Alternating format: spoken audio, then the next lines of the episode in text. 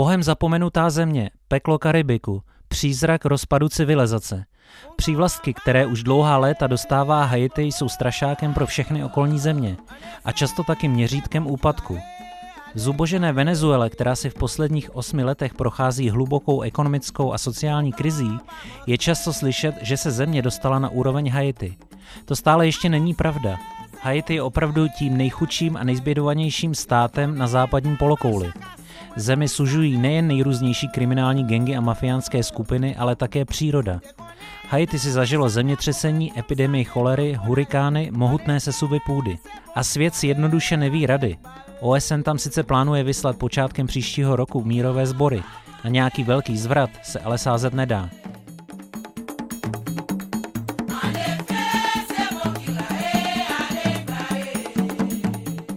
Dnešní epizodě pořadu za obzorem si zmapujeme současné krize Haiti i důvody, které tuto zemi proslavenou magickými rituály voodoo k současnému stavu přivedly. Pokusíme se i o výhled do budoucnosti. U poslechu vás vítá Eduard Freisler.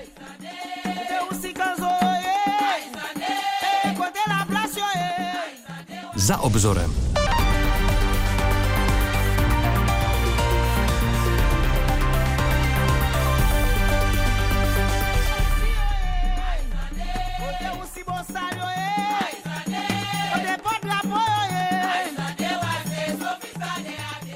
Když letíte nad ostrovem Hispaniola, zjistíte, že jedna jeho část je zelená a druhá hnědá. Ta první část patří Dominikánské republice, ta druhá Haiti. Symbolika i z ptačí perspektivy je šokující. Tam dole je spálená země hned vedle rajské zahrady. Dominikánská republika je sice daleko od představy ráje, přesto to, co se děje za jejími hranicemi, z ní dělá místo oddechu a oázu bezpečí. Stačí krátký výčet katastrof, kterými si Haiti v posledních 10-15 letech prošlo. Jednou z nejdrtivějších bylo mohutné zemětřesení z ledna roku 2010.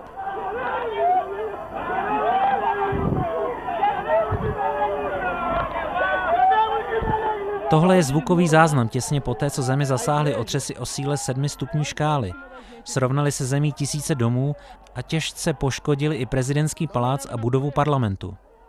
Podle odhadů zahynulo na 300 tisíc lidí. Následně na to vypukla epidemie cholery, na kterou později zemřelo nejméně dalších 9 tisíc lidí. Na 800 tisíc onemocnělo. Už i tak tristní sanitární podmínky před tragédií se změnily v hororovou situaci. Lidé neměli přístup k pitné vodě, jak se umít, kam si zajít na záchod.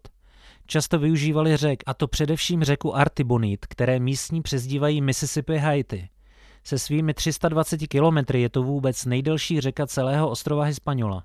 K tragédii cholery ale přispěla i OSN. Secretary General Ban Ki-moon has apologized to the people of Haiti for the UN's role in a cholera outbreak that killed z vyšetřování vyplynulo, že nepálští vojáci, které organizace Haiti vyslala na pomoc, postavili svou základnu u přítoku řeky Artibonite a využívali ji jako svou přírodní toaletu.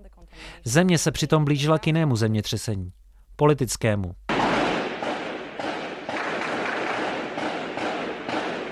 gunfire echoing through Port-au-Prince after the president was assassinated. Haiti's President Jovenel Moïse has been assassinated at his home in Port-au-Prince. The interim Prime Minister Claude Joseph 7. července roku 2021 vtrhlo 28 člené komando zabijáků do soukromé rezidence prezidenta a zastřelilo ho v ložnici. Za vraždu bylo zodpovědných hned několik lidí.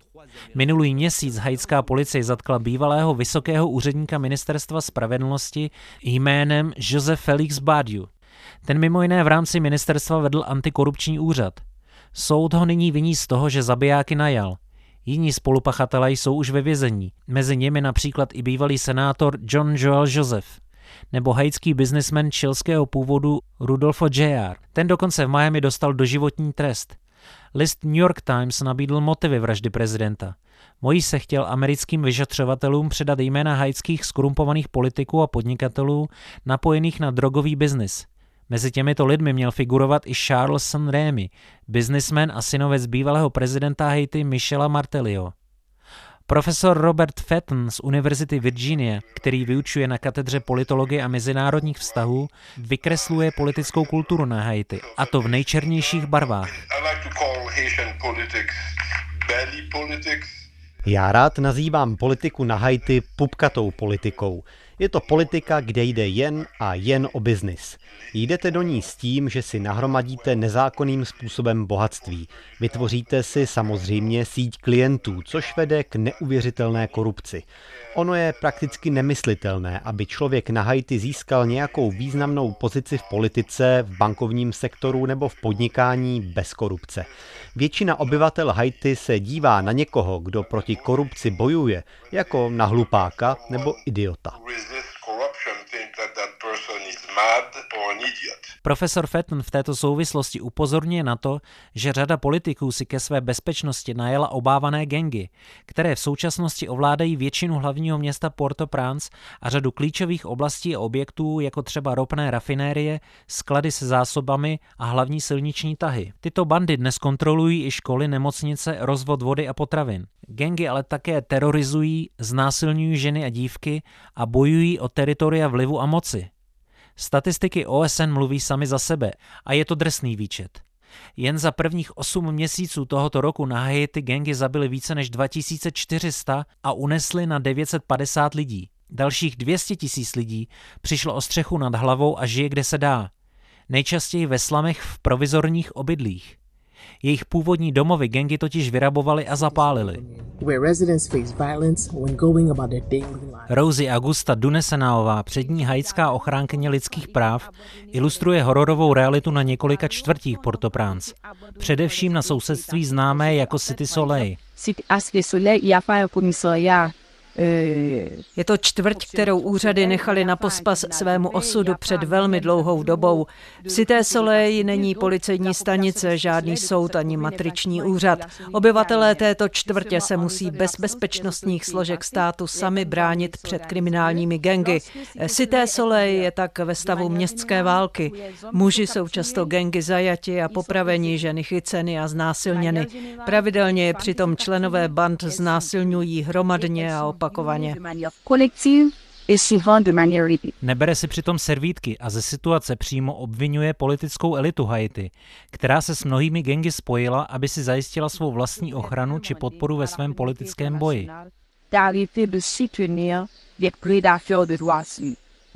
Naší zemi v současnosti vládnou politici, kteří porušují lidská práva. Haiti by nebylo v současné situaci, pokud by vládci nenabízeli ozbrojeným skupinám ochranu, nové členy a peníze. Dodává ochránkyně lidských práv Dunesenaová. Svou osobní zkušenost přidává Diego Darin, který pracuje pro analytickou firmu pro rizikové oblasti International Crisis Group.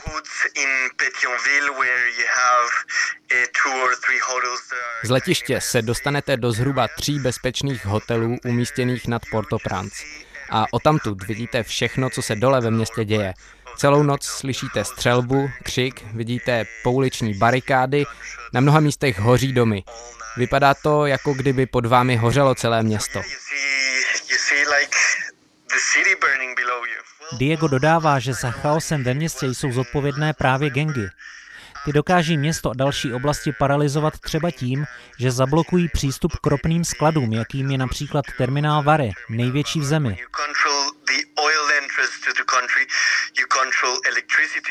Když máte pod palcem ropné zásoby, kontrolujete i rozvod elektrické energie a na vašem rozmaru je tak závislý chod nemocnic, státních institucí, prostě úplně všechno. Dokážete zemi úplně zastavit. Gangům se nikdo nedokáže postavit. Armádu politické špičky v roce 1995 rozpustili s tím, že se vojáci příliš politicky angažovali a osnovali plány na státní převrat. Policistů je zoufale málo a v porovnání s bandami kriminálníků jsou špatně vyzbrojeni. Podle odhadů má dnes policie zhruba 9 tisíc členů, gengy desítky tisíc. V zemi operuje na 200 kriminálních band. Tou zřejmě dnes nejobávanější je skupina G9, kterou vede Jimmy Sherazier, známý pod přezdívkou Barbecue. Ten svůj gang popisuje jako ozbrojené sociálně politické hnutí. Nošení zbraní po ulici a násilí považuje v této době bezpráví za legitimní. Tento někdejší policista se považuje za Robina Hooda. Podle svých slov brání chudé, a to třeba i tím, že vyhlásil válku bohatým a mocným. Šéf gangu G9 Vice News nedávno přímo v jednom sousedství v Port-au-Prince řekl.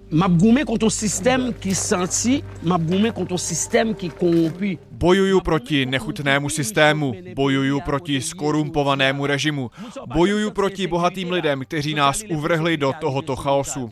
Tihle lidé si nikdy neuvědomili, jak nebezpečnou zemí se Haiti stalo. Teď je na čase tuto naši nestabilitu s nimi sdílet. Tito lidé nikdy nezažili ten pocit hrůzy spát v domě, když se venku střílí. Teď je na čase, aby i oni slyšeli střelbu. Jimmy Sherazie svou moc rád ukazuje například tím, že premiérovi země klidně odepře návštěvu pomníku zakladatele nezávislého Haiti na koloniální Francii. Naopak se k těmto padlým v doprovodu svých ozbrojených bodyguardů a členů gengu vydal sám. Pomníku položil květiny a přednesl vlastenecký projev.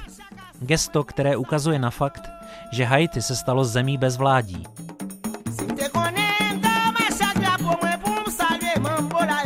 Posloucháte pořad Za obzorem. Unikátní analýzy konfliktů, politiky i kultury v opomíjených koutech světa – za horizonty zahraničního spravodajství se můžete vydat také na webu plus.rozhlas.cz, v aplikaci Můj rozhlas a v dalších podcastových aplikacích.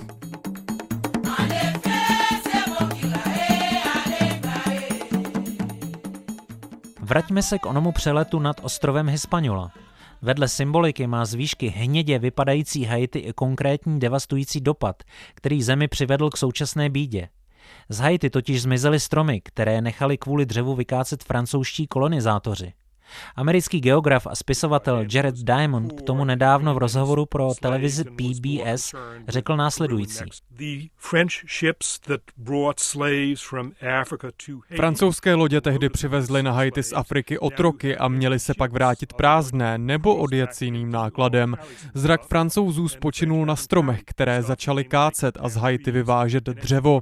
Vedle klimatu, které je na rozdíl od Dominikánské republiky suší, tak za hnědým terénem Haiti je i deforestace, která začala před dvěma stovkami let. Haitiané přišli o své přírodní palivo, tedy o dřevěné uhlí. Mohli ho sice nahradit dovozem, podle Jareda Diamonda ale na to vláda neměla peníze ani dobrou vůli. Po vyhlášení nezávislosti v roce 1804 Haiti na svém území nepovolilo žádné investice ani imigranty z Evropy, právě s ohledem na léta otroctví. A Západ podle Diamonda nechtěl, aby se Haiti rozvíjelo samo od sebe. Profesor Diamond upozorňuje, že všechny nedostatky a nevýhody, se kterými se Haiti už jako suverénní země musela vyrovnat, ale mohla překonávat s pomocí osvícené vlády. Haiti ale znovu, tak jako mnohokrát během svých dějin, nemělo štěstí na vizionářské vůdce. Třeba ve 20. století zažilo krutovládu diktátorské dynastie, otce a syna Duvalierových. Opět se nabízí srovnání s Dominikánskou republikou, kde ve stejné době vládl stejně krutou rukou diktátor Rafael Trujillo. Měl ale na rozdíl od haitského Francoise Duvaliera a jeho syna Žána Claude smysl pro podnikání. Trujillo did set up Truchýho založil průmysl, který dokázal vydělávat peníze. Chránil taky les. Duvalier ani zdaleka neměl o tyto věci zájem. Výsledkem je to, že strašlivý zlý Truchýho podpořil průmyslový rozvoj, z něhož Dominikánská republika těží dodnes. Na rozdíl od Haiti má tak dnes daleko vyšší počet lékařů, televizorů na hlavu, více elektřiny a má i demokratickou vládu. Upozorňuje Jared Diamond. Duvalierové vládli Haiti od roku 1957 až do roku 1986. Nebyli jedinými diktátory a autokraty. Země se nestala demokratickou ani po svržení otroctví. Tuto událost přitom haitské elity dodnes připomínají a označují osvobození z područí otrokářů jako světově unikátní a výjimečné. Profesor Fenton z Univerzity Virginia upozorňuje, že tato narrativa se postupem času stala až jakýmsi mýtem Haiti. Haiti vzniklo po úspěšné revoluci proti otrokářům. Je to klíčový příběh, který odkazuje na mimořádnou historii národa. Černí otroci zahájili vzpouru a porazili jednotky Napoleona a je to vlastně jediná velká věc, kterou jsme udělali. Tento příběh ale vůbec nebere v potaz fakt, že prakticky hned po této revoltě, už v době nezávislosti, přišla léta diktátorů a autokratů. Přesto se stále mluví o výjimečném národě, který je přitom úplně rozbitý. Profesor upozorňuje hned na prvního v sérii domácích autokratů, na vládce jménem Jacques Jacques de Salines. Ten se po vítězství nad Francouzi prohlásil za věčného císaře Haiti. Za dva roky byl ale zavražděn a zemi si rozdělili dva jiní autokraté. Ten na severu se označil za krále, ten na jihu za věčného prezidenta. Autokracie na Haiti je podle profesora Fetna vedle osobních ambicí a snah dosáhnout privilegovaného života úse spjata s ekonomickým systémem země. Když to řeknu bez obalu, Haiti byla historicky země, která díky práci otroků produkovala hlavně cukr. A to byla dlouho jediná komodita z Haiti a všechny režimy po vyhlášení nezávislosti, přestože zrušili otroctví, museli najít způsob, jak nadále cukr na plantážích pěstovat. Vymýšleli tedy způsoby, jak chudé zemědělce znovu přinutit na plantážích pracovat. A k něčemu takovému potřebujete vládu železné ruky, autoritáře. Vznikl tak například zemědělský zákon, který měl rolníky přinutit ke kultivaci cukrové třtiny. Mnozí z nich ale raději utekli a založili si v odlehlých částech země svá políčka. Ekonomice se za takových podmínek nemohlo dařit. Začala být závislá prakticky jen na vývozu a dovozu, který kontrolovala pouze a jen politická a podnikatelská elita. A to trvá vlastně dodnes. Fetten dodává, že se haitská elita přitom spolčila s někdejšími otrokáři. Připomíná reparace na počátku 19. století. Nebyla to Francie, která by odčinila své hříchy za léta zotročování obyvatel Haiti a s tím spojené zločiny. Naopak, Haiti dekády platilo francouzským otrokářům za jejich ztracený majetek a prošlý zisk, který jim plynul z prodeje cukru. Dluh byl přitom zaplacen až téměř po sto letech.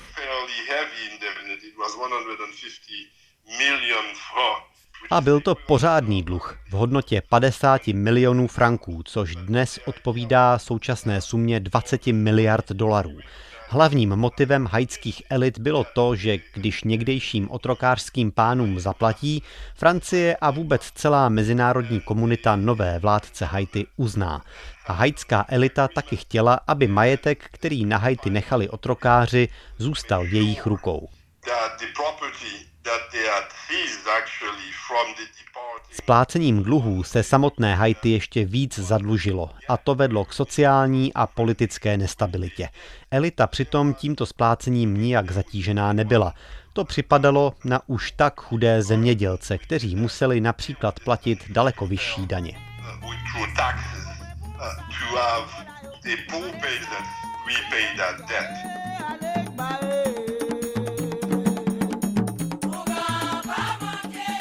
Posloucháte pořad za obzorem.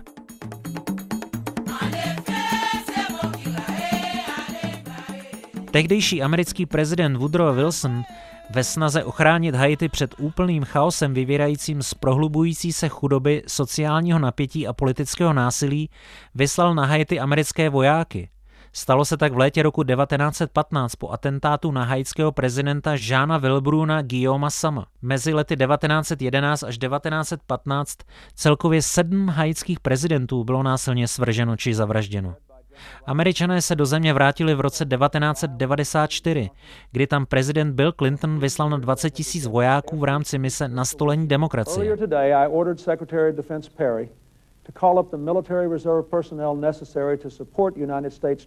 Clinton tehdy reagoval na sezazení prvního demokraticky zvoleného prezidenta Haiti, Žána Bertranda Aristideho. Toho pouliční gang zbavil prezidentského křesla ještě jednou, a to v roce 2004. Tentokrát ale Bílý dům Aristideho letecky přepravil do USA a opět vyslal na Haiti jednotky, a to společně s Kanadou, Francií a Chile.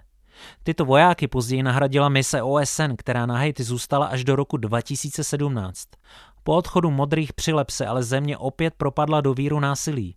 OSN tak znovu začala debatovat o vyslání nového kontingentu, kterému dala v říjnu zelenou. Tato mise má zatím trvat minimálně jeden rok.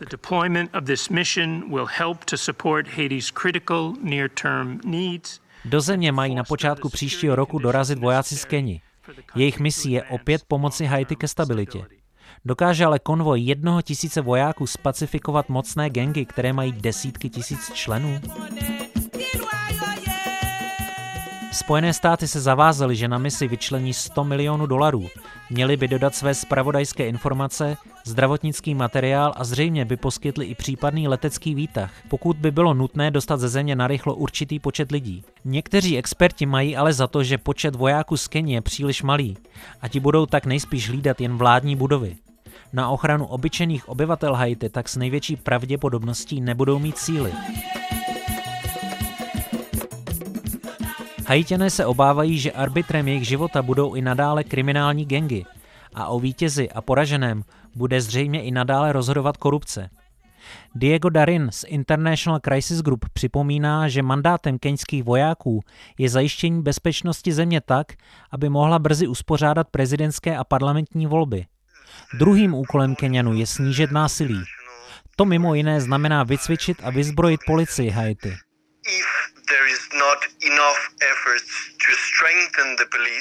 Pokud se nepodaří posílit policii, udělat politické a soudní reformy, nebude mít práce této mise OSN dlouhého trvání. Po odchodu těchto vojáků se může lehce zopakovat situace z roku 2017.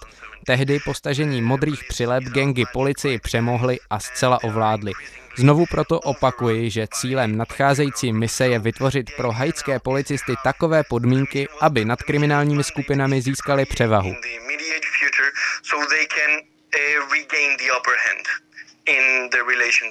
To se teď ale jeví jako nadlidský výkon. Navíc mise OSN jistě nic neudělá s drtivou chudobou. I proto mnozí z chudých hajťanů na svou zemi rezignovali.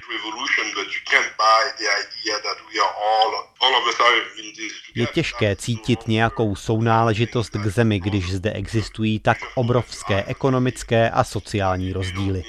Vidíte to hned, když v Port-au-Prince vystoupíte z letiště. Chudoba je všude a je to kruté. Uzavírá profesor Fetten. A to už je z dnešní epizody pořadu za obzorem vše. Tentokrát jsme nahlédli do rozvráceného Haiti, kam se brzy vydají vojáci OSN.